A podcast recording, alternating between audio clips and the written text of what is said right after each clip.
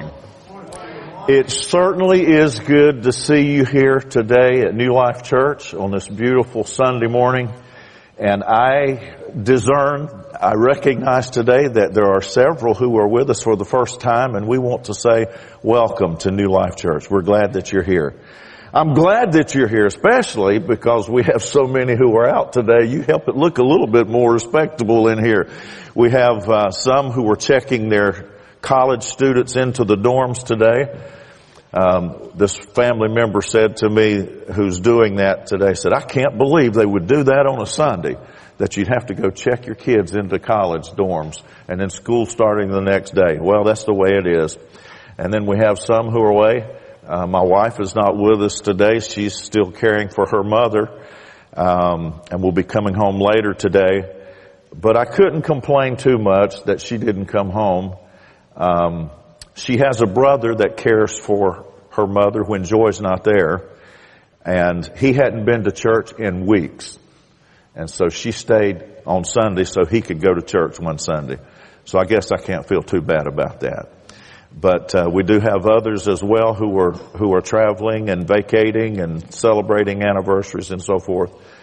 But we're here today, and I hope you're here hungry for the Word, uh, because I do have a word to share with you today from the Scripture.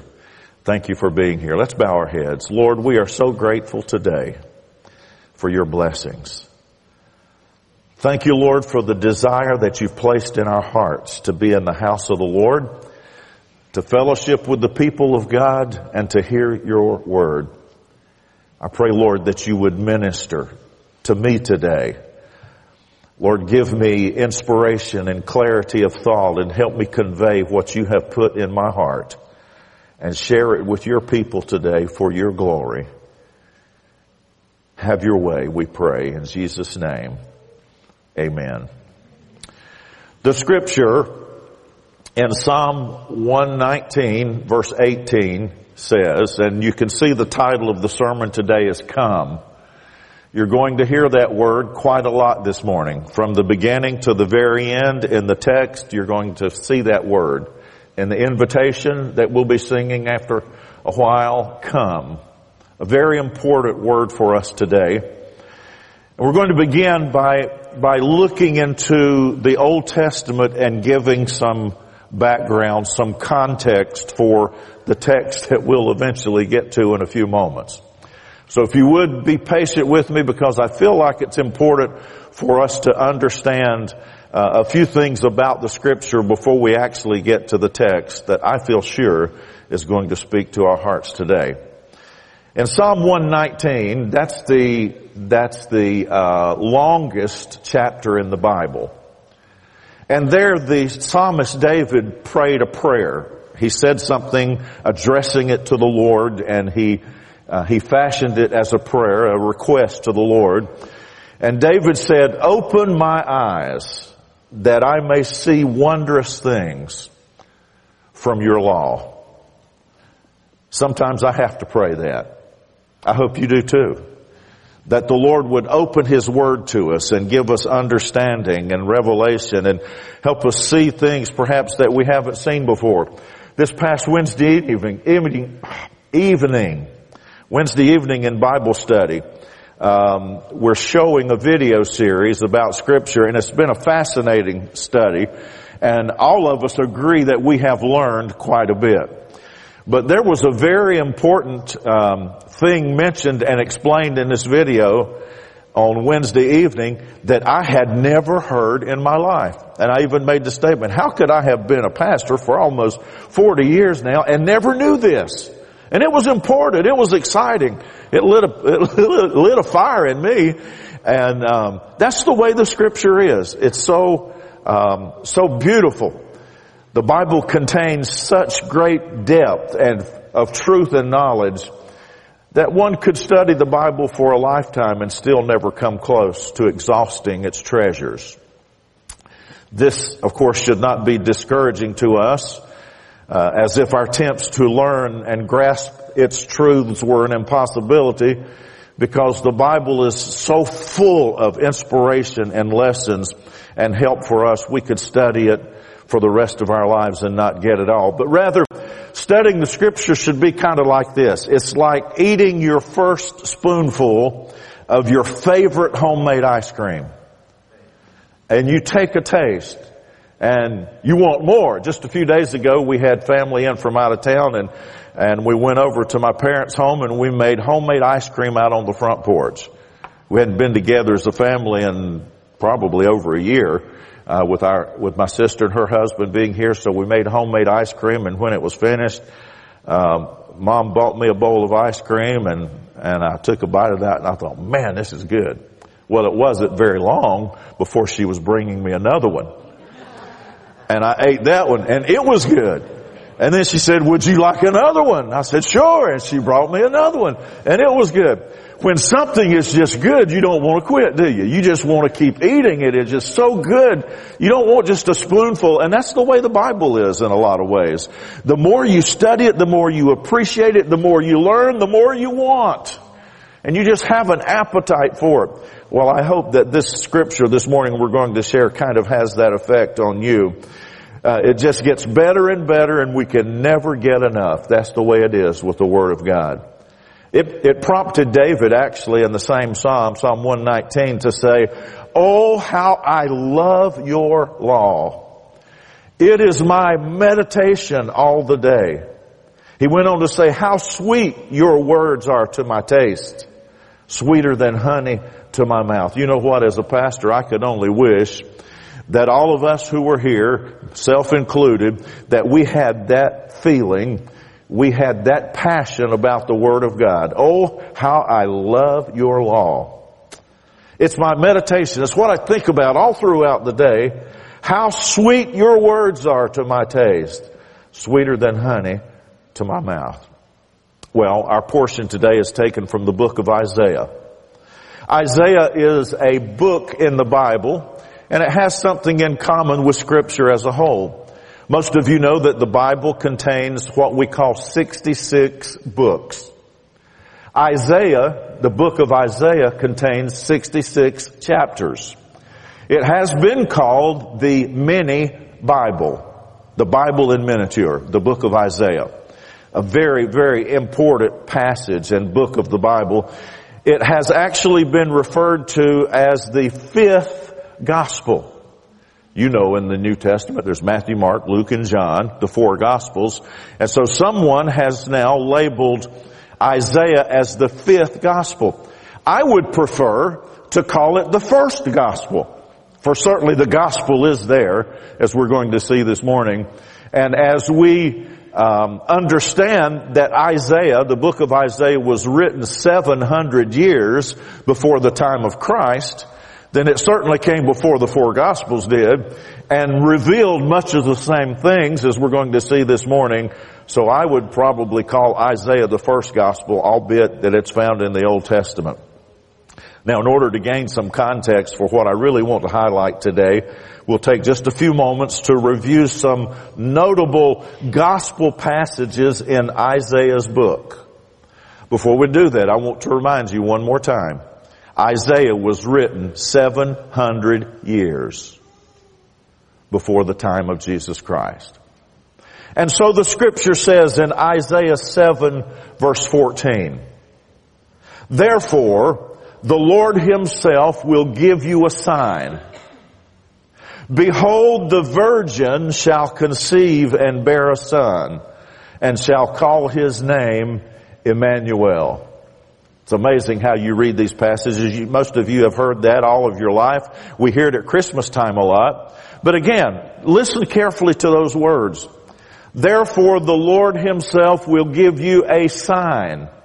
What is a sign but something that you can see?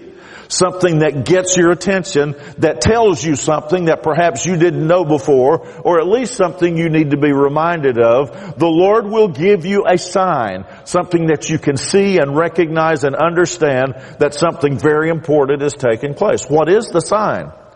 The Bible says the Lord will give you a sign. Look, behold, the virgin shall conceive and bear a son. I don't know that I had ever thought about this in this exact way until this week, but I'd like to submit to you today that a virgin cannot conceive. Because once she conceives, she's no longer a virgin. True? But yet the Bible says that this virgin shall conceive and bear a son, and we read from the New Testament that she remained that way until after the birth of our Lord.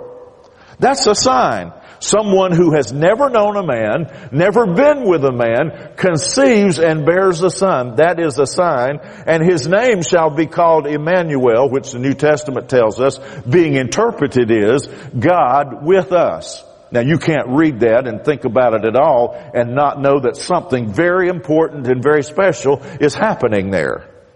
A virgin is conceiving and bearing a son and his name is God with us. Isaiah 9 verse 6 also picks up with the narrative. For unto us a child is born, unto us a son is given, and the government will be upon his shoulder, and his name will be called. Now listen to this. We're talking about this child from Isaiah 7:14, the one that was conceived of a virgin, the one that was uh, born of a virgin, the one whose name was called Emmanuel, and Isaiah 9 verse 6 says, and his name will be called, now how do you like this as a name for a baby? Wonderful counselor, and here's the one that'll really get your attention. This child is going to be called Mighty God. And this child is going to be called the Everlasting Father, and this child is going to be called Prince of Peace. Now you have it on the screen right there before you from the book of Isaiah. And his name will be called Wonderful Counselor, Mighty God, Everlasting Father, the Prince of Peace. I want to tell you, there's so much theology in that one verse, we could be here for days trying to sort that one out but yet it is true. As the story continues in Isaiah, Isaiah 53 verses 4 through 7, this is a longer passage. Surely, He has borne our griefs. Next scripture please. Surely, He has borne our griefs and carried our sorrows. Yet we esteemed Him stricken, smitten by God and afflicted. He was wounded for our transgressions. He was bruised for our iniquities. The chastisement for our peace was upon him and by his stripes we are healed. If you know his name, would somebody say it? Jesus. Absolutely. Verse 6 says, All we like sheep have gone astray. We have turned every one to his own way and the Lord has laid on him, who is he? And the Lord has laid on him the iniquity of us all. He was oppressed and he was afflicted, yet he opened not his mouth. He was led as a lamb to the slaughter, and as a sheep before its shearers is silent, so he opened not his mouth. I don't know if you're aware of it or not, but what we've just read is the gospel. It's in the Old Testament. It was written 700 years before Jesus was ever born. We get details about the fact that he's going to be born of a virgin. We get details about the fact that his name's going to be Emmanuel, everlasting father, prince of peace, and all these different things.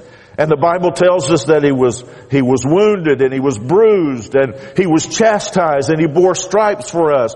He was oppressed and afflicted. He opened not his mouth. He never, he never uh, badmouthed those who were inflicting this on him. He willingly bore it all for my sin and yours. That's why the Bible says in verse 6, all we like sheep have gone astray. We've wandered off. We have turned every one to his own way. All of us, the Bible says, are born sinners. There is none righteous, no not one. Isn't that what the scripture says? For all have sinned and come short of the glory of God, the scripture says. We're all born sinners. We all need a savior. And so the Bible says that the Lord has laid on Jesus the iniquity of us all. Now I'm going to tell you, that's mighty good news, is it not? The fact that we're lost and undone and can't help ourselves and can't do anything about our plight. We can't solve our own problem. We can't heal our own sickness. We need a Savior and Jesus comes to be that Savior for us and we were not worthy, we were sinners, we were guilty, we deserved any punishment we might incur, but then the Bible says that all of our sin was laid on Him. The Lord has laid on Him the iniquity of us all. That's the gospel. And it's mighty good news.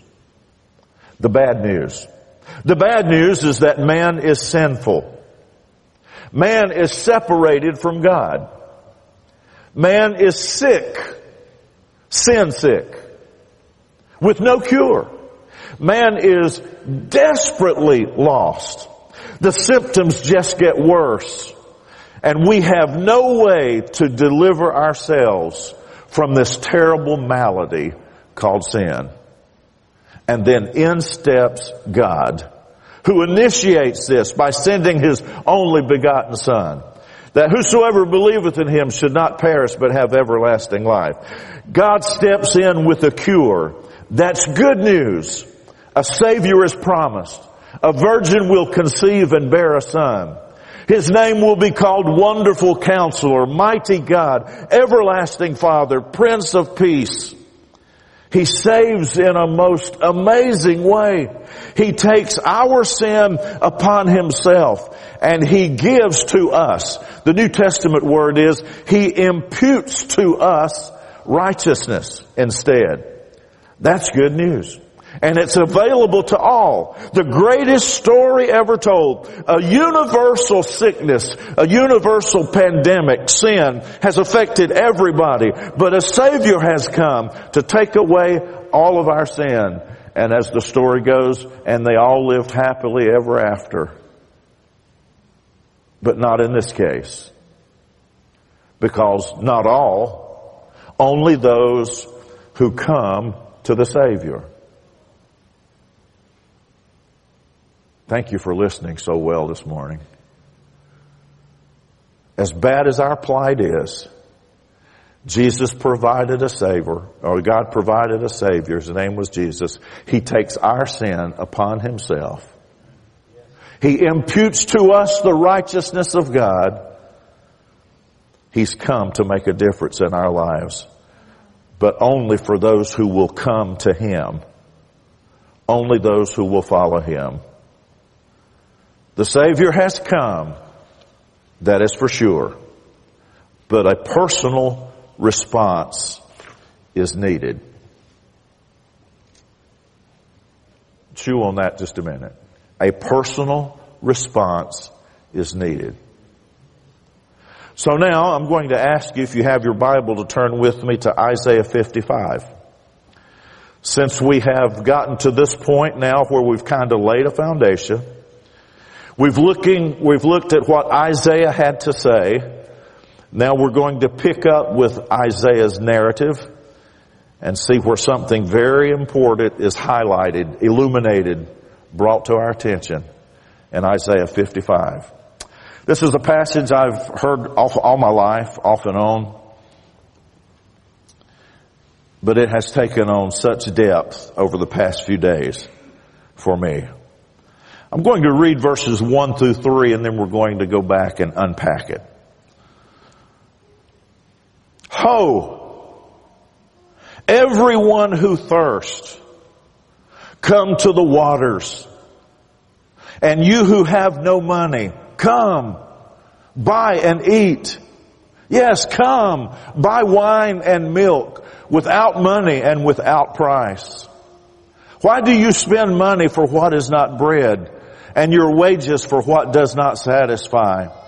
Listen carefully to me and eat what is good and let your soul delight itself in abundance.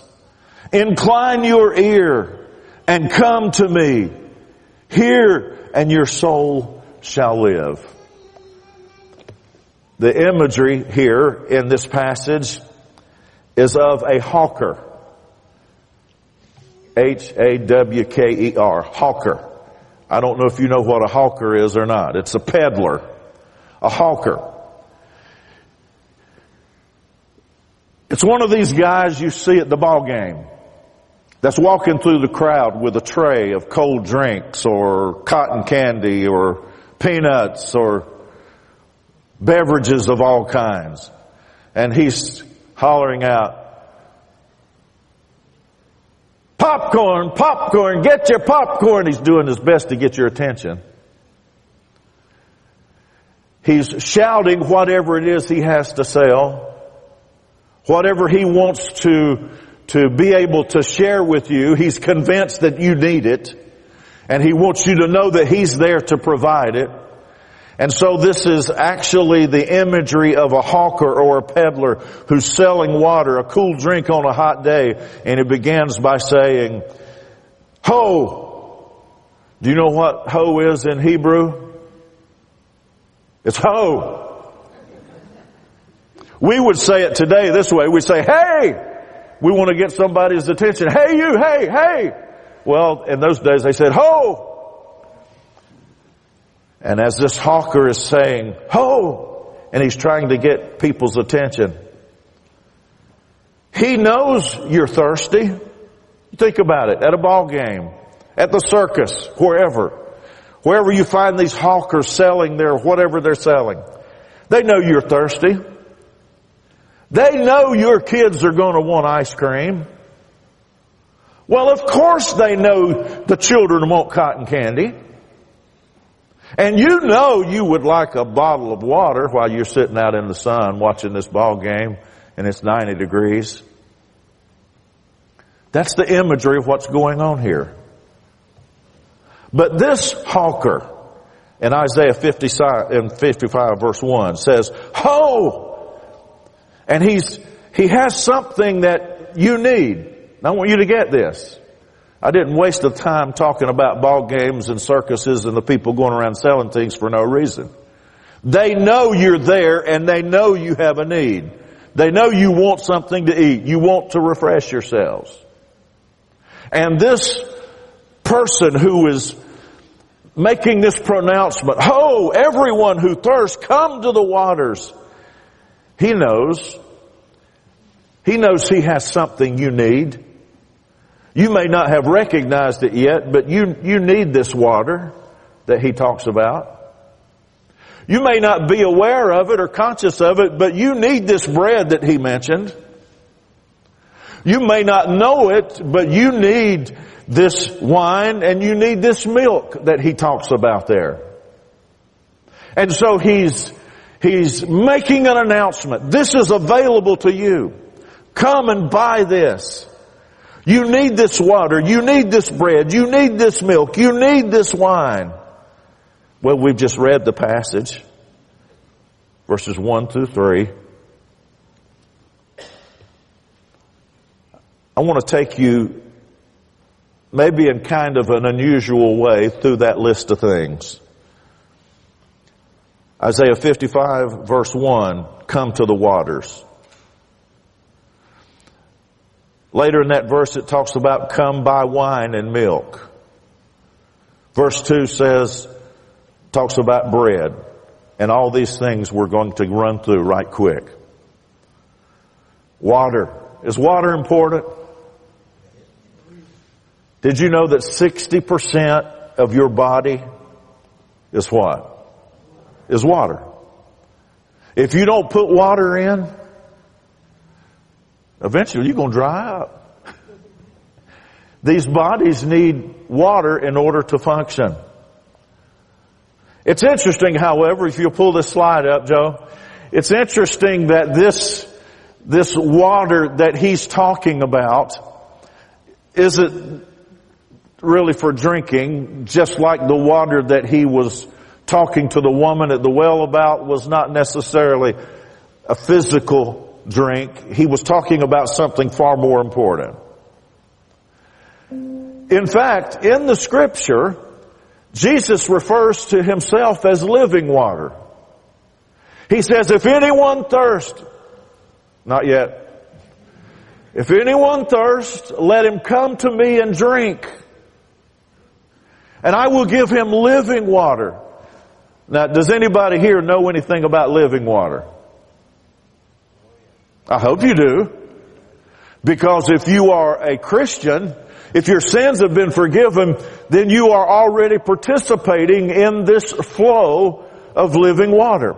Jesus refers to himself as living water. Now, this, this may not go real smoothly because it was after midnight last night and I had a thought and I pulled this up on my phone, found this video that I wanted to share with you. So go ahead and play about a minute of it if you would, Joe, and let us take a look at what we've got here.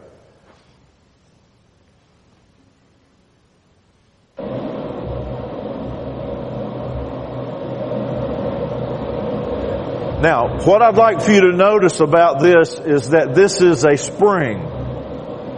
You may have never seen a spring before. A spring is not a river. This is water coming up out of the ground that you see there. Just let it play. I told you 30 seconds or a minute, but we'll let it play for a little bit. The first church I had the opportunity to serve was in Van Buren, Missouri. And just about six miles from where we live, this spring is located. Some say it's the largest spring in the world. It certainly is one of the largest in the United States, maybe the world. I don't know. But they say that 286 million gallons of water come up out of that hole in the ground at the base of that cliff every single day. Let us hear it a little bit louder, this, this roar of the water there. That, that's amazing. And that water just rushes by. Okay, you can pull it back down if you would, thank you.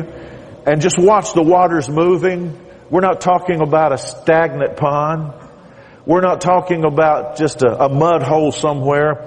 When the Bible talks about living water, that's what it's talking about. Living water is moving water. It's not an old pond with gnats and dead bugs all in it. It's mo- listen, you can drink that water right there and enjoy it in that spring. It is, it is, if you look at the, the, uh, you can see the, the bottom of the stream there. It's so clear.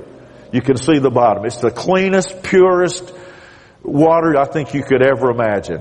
And it's just gushing out of that foot, out of that rock at the foot of that cliff there. Thank you so much.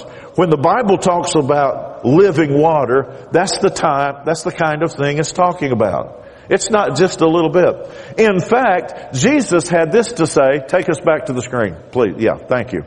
Jesus had this to say. He said, if you'll come to me, you can participate and drink this living water. And in another place, he said, if you'll, if you'll fall in love with me and walk with me, he said, out of your belly will flow rivers of living water.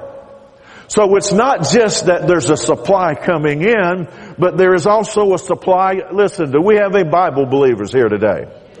when the Bible says that we can have a relationship with God that is not dry and boring and puts you to sleep and that's just, just a, not like, like cream, a little dab of do you. That's not the way God wants to bless His people.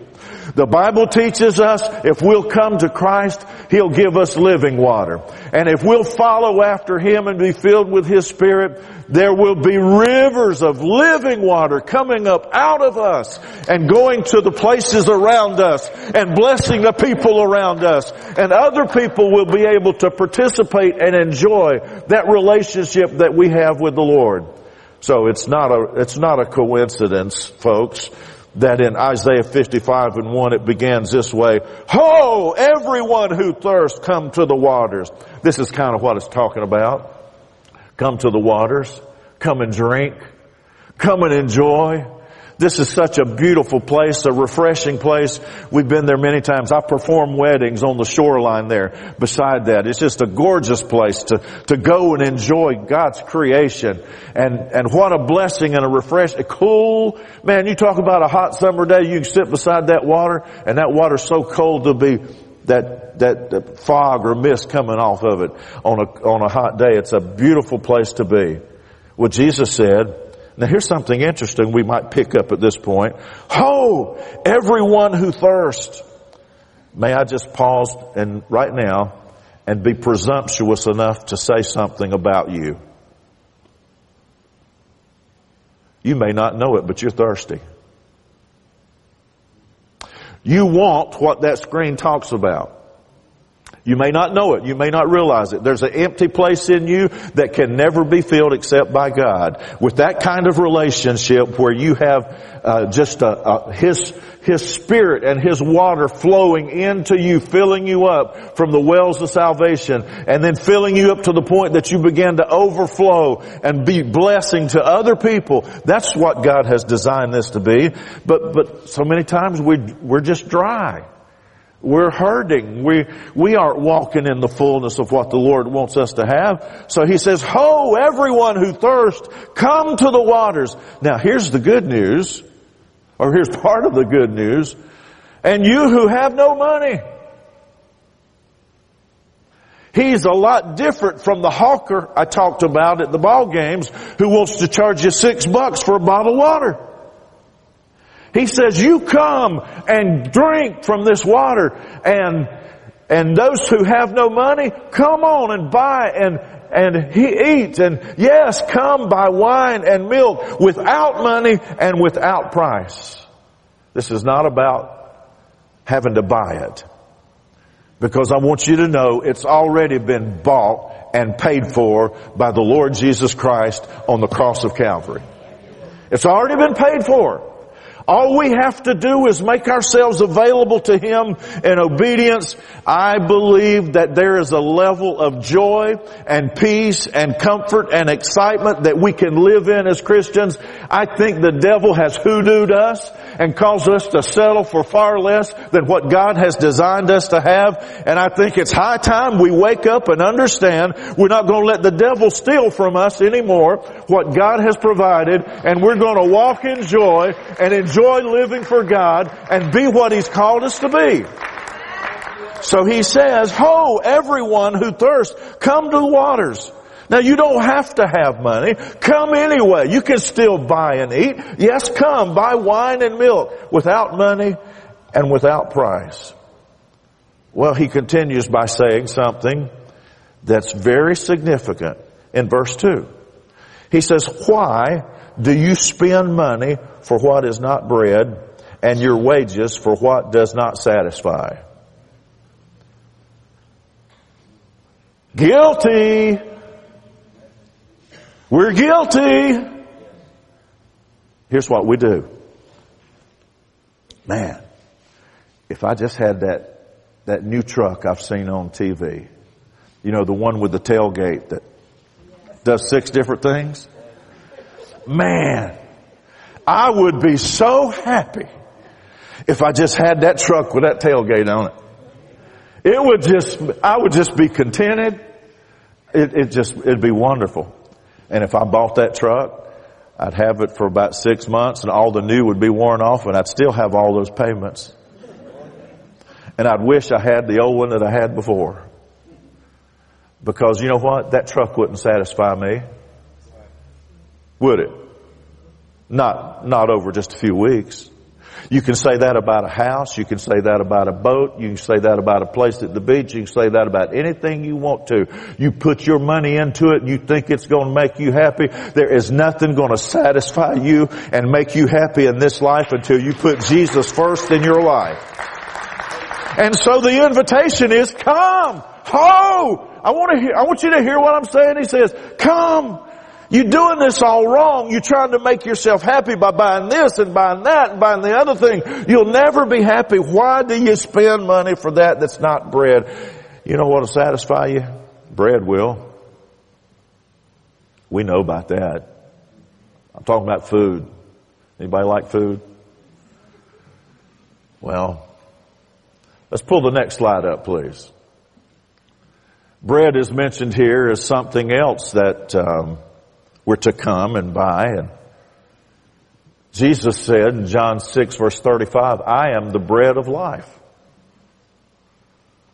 I am the bread of life. You'll never be satisfied. You'll never be full in this life until you make Jesus your Lord and begin to eat of the bread of life. There's something in us. There's, there's an empty place. There's a vacuum in me and a vacuum in you that will never be filled. You'll never be satisfied until that vacuum is filled with the right thing. And that is a God-shaped vacuum inside of you that nothing can satisfy but the Lord Jesus Christ and the Holy Spirit of God. So we have the opportunity to, to drink living water as Christians. We have the opportunity to eat the bread of life as Christians. Next slide, please. We have the opportunity to have spiritual milk. Now the Bible says in 1 Peter 2 verse 2, desire the pure milk of the word that you may grow thereby. John 1 in the beginning was the Word, and the Word was with God, and the Word was God. And it goes on to tell us later in that chapter, verse 14, that the Word was made flesh and dwelt among us. When the Bible talks about the Word, it's talking about Jesus Christ because He is the Word. Desire the pure milk of the Word. You know what? Babies, well, they need milk, don't they? Not just babies though. The rest of us need milk as well. Milk helps us grow. We need Jesus. If you're trying to, if you're trying to be something, accomplish something, do something in life, you sure are doing it the hard way if you're trying to do it without Jesus. Life goes a lot easier when you submit your life to the God who created you and say yes to Him. So desire the pure milk of the word that you may grow thereby. The, the water is so refreshing. The water is so filling and, and takes care of your thirst and is so, such a joy to get in and, and, and just be filled with the water. The bread fills us and meets our needs. The milk, the Word of God, helps us grow. And then finally, mentioned there in that passage is the wine. Wine in Ephesians chapter 5 verses 18 and 19 is, is a, a metaphor. It's kind of associated with the Spirit of God. Inasmuch as the scripture says, and do not be drunk with wine, in which is dissipation, but be filled with the Spirit speaking to one another in psalms, hymns, and spiritual songs, singing and making melody in your heart to the Lord. Wine. There's a lot of people in this world who are using a lot of foolish things to try to find happiness in their life. There's some people who are shooting up. There's some people who are breathing it down, some who are drinking it down, swallowing this and swallowing that and all kinds of addictions. All because people are searching. They're so empty. They're searching for something to make them feel better, something to cope with life. And then the Bible comes along and tells us that we need to be pursuing and seeking this wine that is talked about here which is representative of the Spirit of God. Listen, you'll never be happier. You'll never experience a better high than being surrendered to the Lord Jesus Christ and His Spirit working in your life. Amen. You will be happier. You will be more joyful. I, I guess that's why people drink. I don't know. I've never been a drinker. At least not that stuff. I guess that's why they do it. They want to feel better. They want to, to um, experience a high sometimes, I guess. Maybe. Some of you all might could take me to school on this, but really I don't want to go there. I'd rather just trust what the Bible says and have a relationship with Jesus and allow Him to do for me what I need without all the hangovers and all the wasted, uh, just ruined lives. So we've read about the water and we've read about the bread and we've read about the wine and we've read about the milk. all metaphorically speaking of the Lord Jesus Christ. Each of these items are representatives or representative of salvation. Now listen to this. And they're all free. You need no money. You can't buy it anyway. If you had billions, you can't buy it because salvation can't be bought. Salvation is a gift. Yes. It's free for anybody who's willing to come. And the Lord will absolutely transform your life. Come. I said before, the Lord has given it freely for everyone, but not everyone has experienced it. It's a gift. You do have to accept it. You do have to receive it. Now listen to this very carefully. And once you receive it, you're supposed to enjoy it. Well, that was really weak response.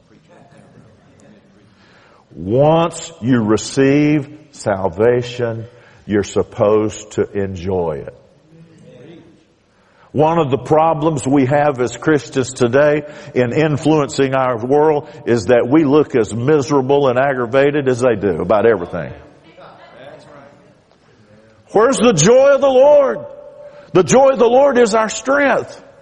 We should be happy. We should be filled. That doesn't mean we don't have problems. We're going to have problems just like everybody has problems. But the Lord in us and His Spirit and His overflow in the living water will just transform us. If you read in the scripture these, I, I think about what Peter said. It is joy unspeakable and full of glory. And he said, Beloved, think it not strange concerning this fiery trial, which is to trial you as though some strange thing happened to you. Listen, we're going to have problems like everybody else has problems. But still, the Bible says there is a peace that passeth understanding. And people will shake their heads and say, I don't know how in the world he keeps his head up. I don't know how in the world she keeps smiling. I don't know how in the world they keep going with all they got going in their life. It's because there's a God who loves them, a spirit that has filled them, and they're just walking and trusting in the Lord every day of their life. And that's the way it's supposed to be. But the enemy, the enemy, the adversary is a detractor. The enemy wants to steal your joy. The enemy wants to rob your peace. The enemy wants you to settle for a cheap substitute. He'll cause you to seek fun instead of joy. Cause you to be trapped by busyness in life instead of peace. He'll give you religion instead of Jesus. He'll offer you entertainment for worship. You all do know the difference between entertainment and worship, I hope. Entertainment is something someone else does for you. Worship is something that only you can do for you. Nobody else can do it for you. You have to do it.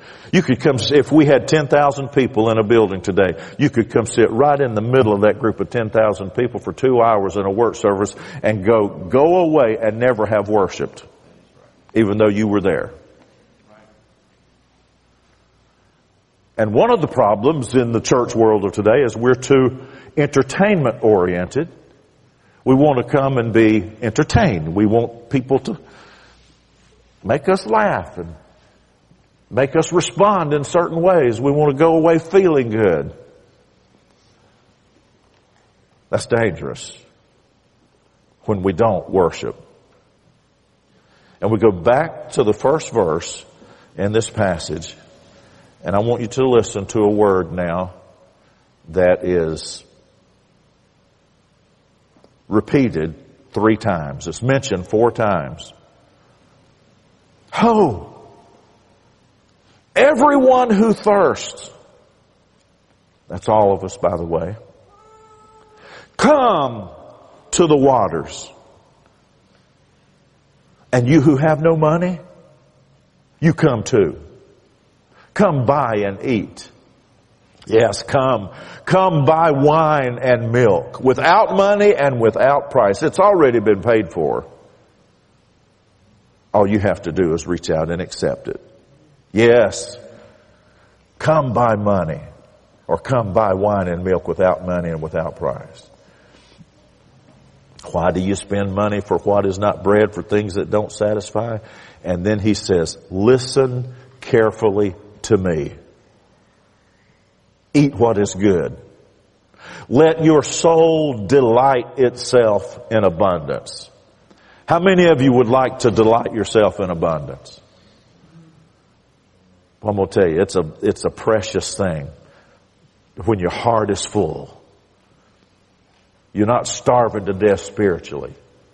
You're not thirsting spiritually, but you're being refreshed by the living water and you're growing because you're eating the bread and you're drinking the milk and, and the Spirit of God is working in your life and you're just being refreshed. Well, I'm going to jump down now to verse 6 which says, seek the Lord while he may be found. Call upon him while he is near. Verse 7 says, let the wicked forsake his way and the unrighteous man his thoughts. Let me ask you this. Is it real easy to get caught up in what's going on in the world today and have unrighteous thoughts. Let the wicked forsake his way and the unrighteous man his thoughts. Let him return to the Lord. We need to return to the Lord. And the Bible says, and he will have mercy on him and we need to return to our God, for He will abundantly pardon. What an awesome thing. Verse 11, and we're going to close.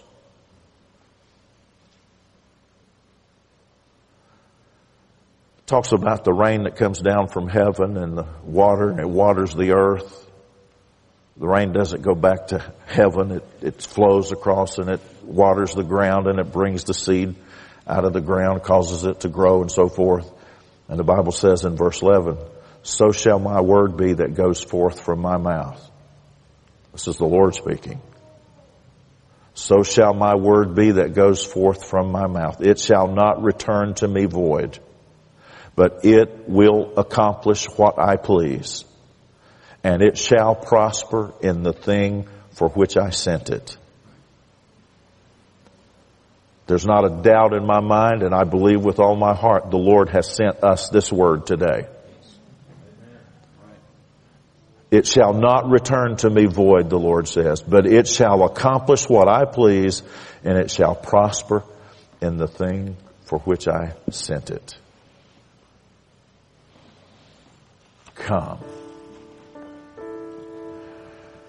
There's kind of a little summary of what we've gone through. The bottom line is we need to come. And you don't need any money. Why do you spend money on things that don't satisfy anyway? We should know. We've learned. We should have learned by now. Stuff doesn't do it.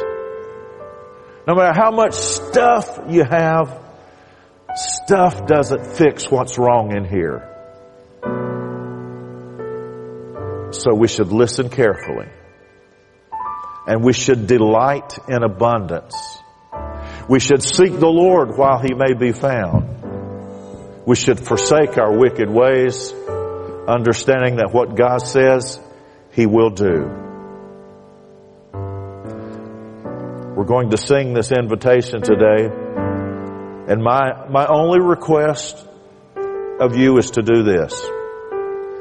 I would like for you to be honest enough to do what you feel like you need to do. If you feel like you need to come and bow at this altar or stand at this altar as we sing this invitational hymn and you need to return to the Lord, if you're here today and you're not a Christian, you haven't accepted the Lord Jesus, you, you, this is, this all kind of sounds like Greek to you. You're not, you're not getting it at all, but you believe there is a God and you want to be saved.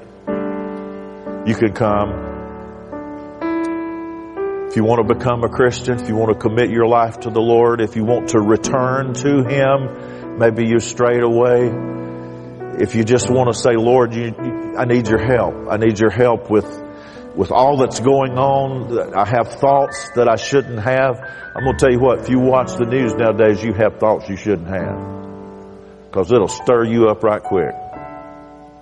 We have to, we have to guard our hearts. We have to be careful about our attitudes. We need to be careful about what we say, uh, what we say about other people. Sometimes we talk too much. Sometimes we're too quick to speak. Sometimes we hold grudges. We're, we're unforgiving. We, we've got all kinds of things that we just try to cover over and act like they don't matter. And all these things that we try to cover over and don't matter, you know what they're doing? They're causing us to thirst to death spiritually. They're causing us to be so hungry and we don't even recognize it anymore. We've become empty and we need to be filled with Him. So if you would please stand as we sing. And I would like for you to do nothing more today than obey the Holy Spirit as He pulls at your heartstrings. And if you need to pray, if you just need to come before the Lord and, and share with Him and talk with Him for a few moments, we're going to meet here together after a bit anyway. So I'm going to ask you to come.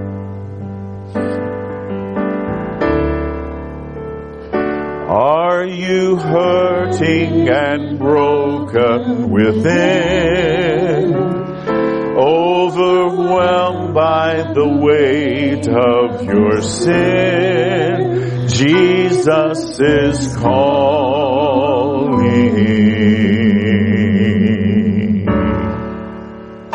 Have you come to the end of yourself? Do you thirst for a drink from the well? Jesus is calling.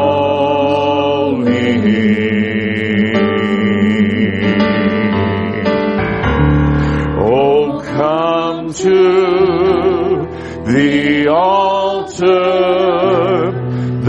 The Father's arms are open wide for forgiveness was brought with the precious blood of Jesus Christ.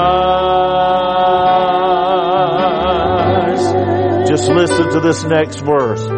What encouragement it gives to us no matter what we've done. Leave behind your regrets and mistakes. Come today, there's no reason to wait. Jesus is calling.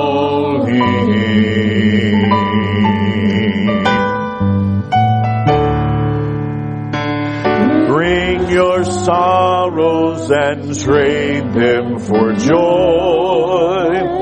From the ashes a new life is born. Jesus is calling. You need to come. You need to come. Oh, come to the altar. The Father's arms are open wide. Forgiveness was bought with the precious blood of. Let's sing that again. Oh, come to the altar. The Father's arms are open wide. Forgiveness was bought with the precious blood of Jesus Christ.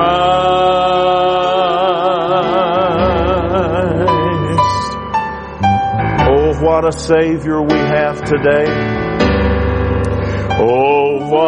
A Savior. Isn't He wonderful?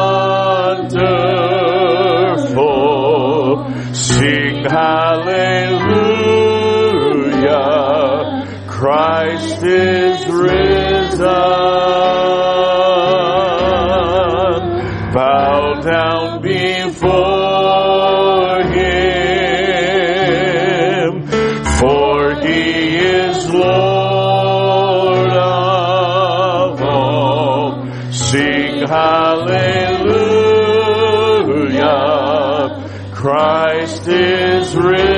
Oh come. Oh come to the altar. The Father's arms are open wide. Forgiveness was bought with the precious Jesus Christ. Oh, come to the altar. The Father's arms are open wide. Forgiveness was bought with the precious blood of Jesus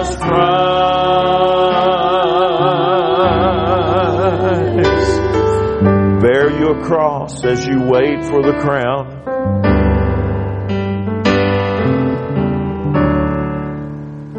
Bear your cross as you wait for the crown. Tell the world of the treasures you found. Bear your cross as you wait for the crown.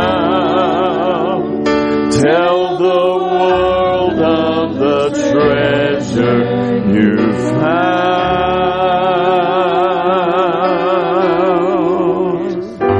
If you would, right where you're standing, if you would close your eyes, please, and bow your head. I feel like I would be disobedient to our Lord today if I didn't give this opportunity for anyone who is here to express their desire to become a Christian today. So here's how we're going to proceed. If you're here today and you would like to receive forgiveness of your sins, you would like to give your life to the Lord Jesus Christ, you would like to say, Lord, I'm a sinner. I don't want to stay that way. I want, I want to be saved. I want to participate in what I've heard about this morning. I want to follow you. I want to be a Christian. Here's what the Bible says. The Bible says if we confess our sin, He is faithful and just to forgive us our sin and to cleanse us from all unrighteousness. That simply means if you'll ask Him and mean it in your heart, it's a done deal. He will forgive your sin. He will write your name in the Lamb's Book of Life. You will be a Christian and on your way to heaven. It's the brand new walk that we've been talking about. Yes, you'll have to grow. You'll be a babe in Christ. You'll need to get into the milk of the Word. You'll need to eat the bread of life. You'll need to read your Bible. You'll need to learn how to respond and say yes to the Spirit of God who wants to fill you, wants to refresh you, wants you, wants to overflow the living waters through you so that you can be a blessing to others.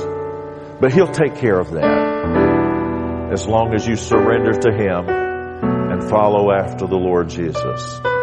So there may be someone here today who you say, well, I don't know what to do. I, I don't want to walk down front and everybody watching me.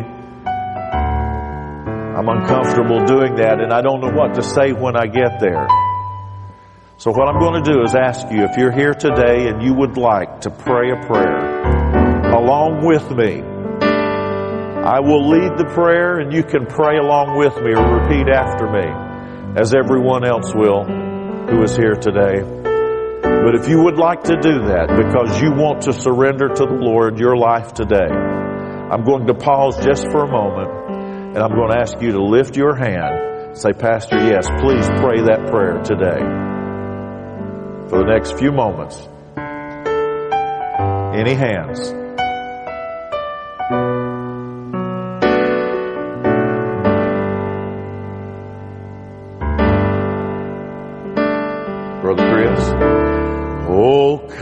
To the Father. The Father's arms are open wide Forgiveness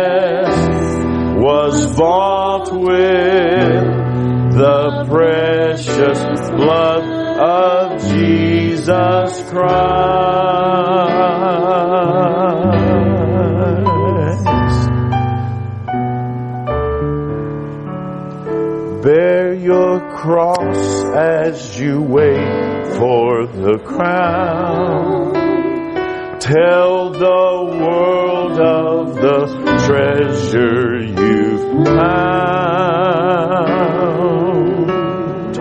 Amen. Uh, again, a powerful word this morning, just to dig deeper in our own walks with Christ and to come. I firmly believe that you can never have enough of Him, that we need to be overflowing. We're getting ready to enter into a time of prayer uh, for requests. If they have any this morning, please feel free to speak up or uh, just raise your hand if, if you don't want to, to speak it. God knows what it is. Um, I do ask, uh, traditional schools will be starting tomorrow. Thousands of kids will be going back into our schools, employees, and um, just pray for God's protection over us um, and that God will uh, raise up a generation uh, that still believes in Him. But keep His protective hand upon us for sure Um, will touch them as they go through those doors tomorrow. Um, Sister Faye gave me a, a, letter before the church here. Uh, Leon Webster lost his wife um, in June. Um, she saw him this week, and we want to continue to lift his family and him in prayer. Eugene Hudson, cousin of Ray Harris, passed away yesterday, so we want to keep that family in prayer as well. Any other requests today? Okay, we'll lift Scott up. Yes.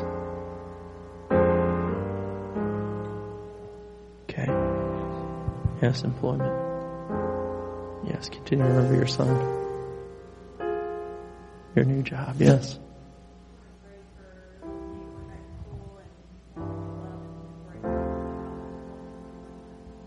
Yes.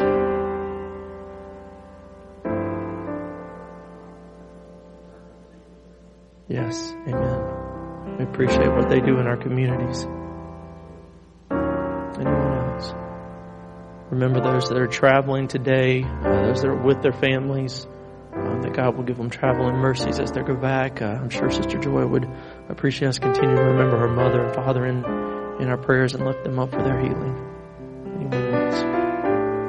All right, let us bow our heads. Father, we thank you for this time together, Lord. We thank you for your worship, Lord. We thank you for the word that you spoke to us today, Lord.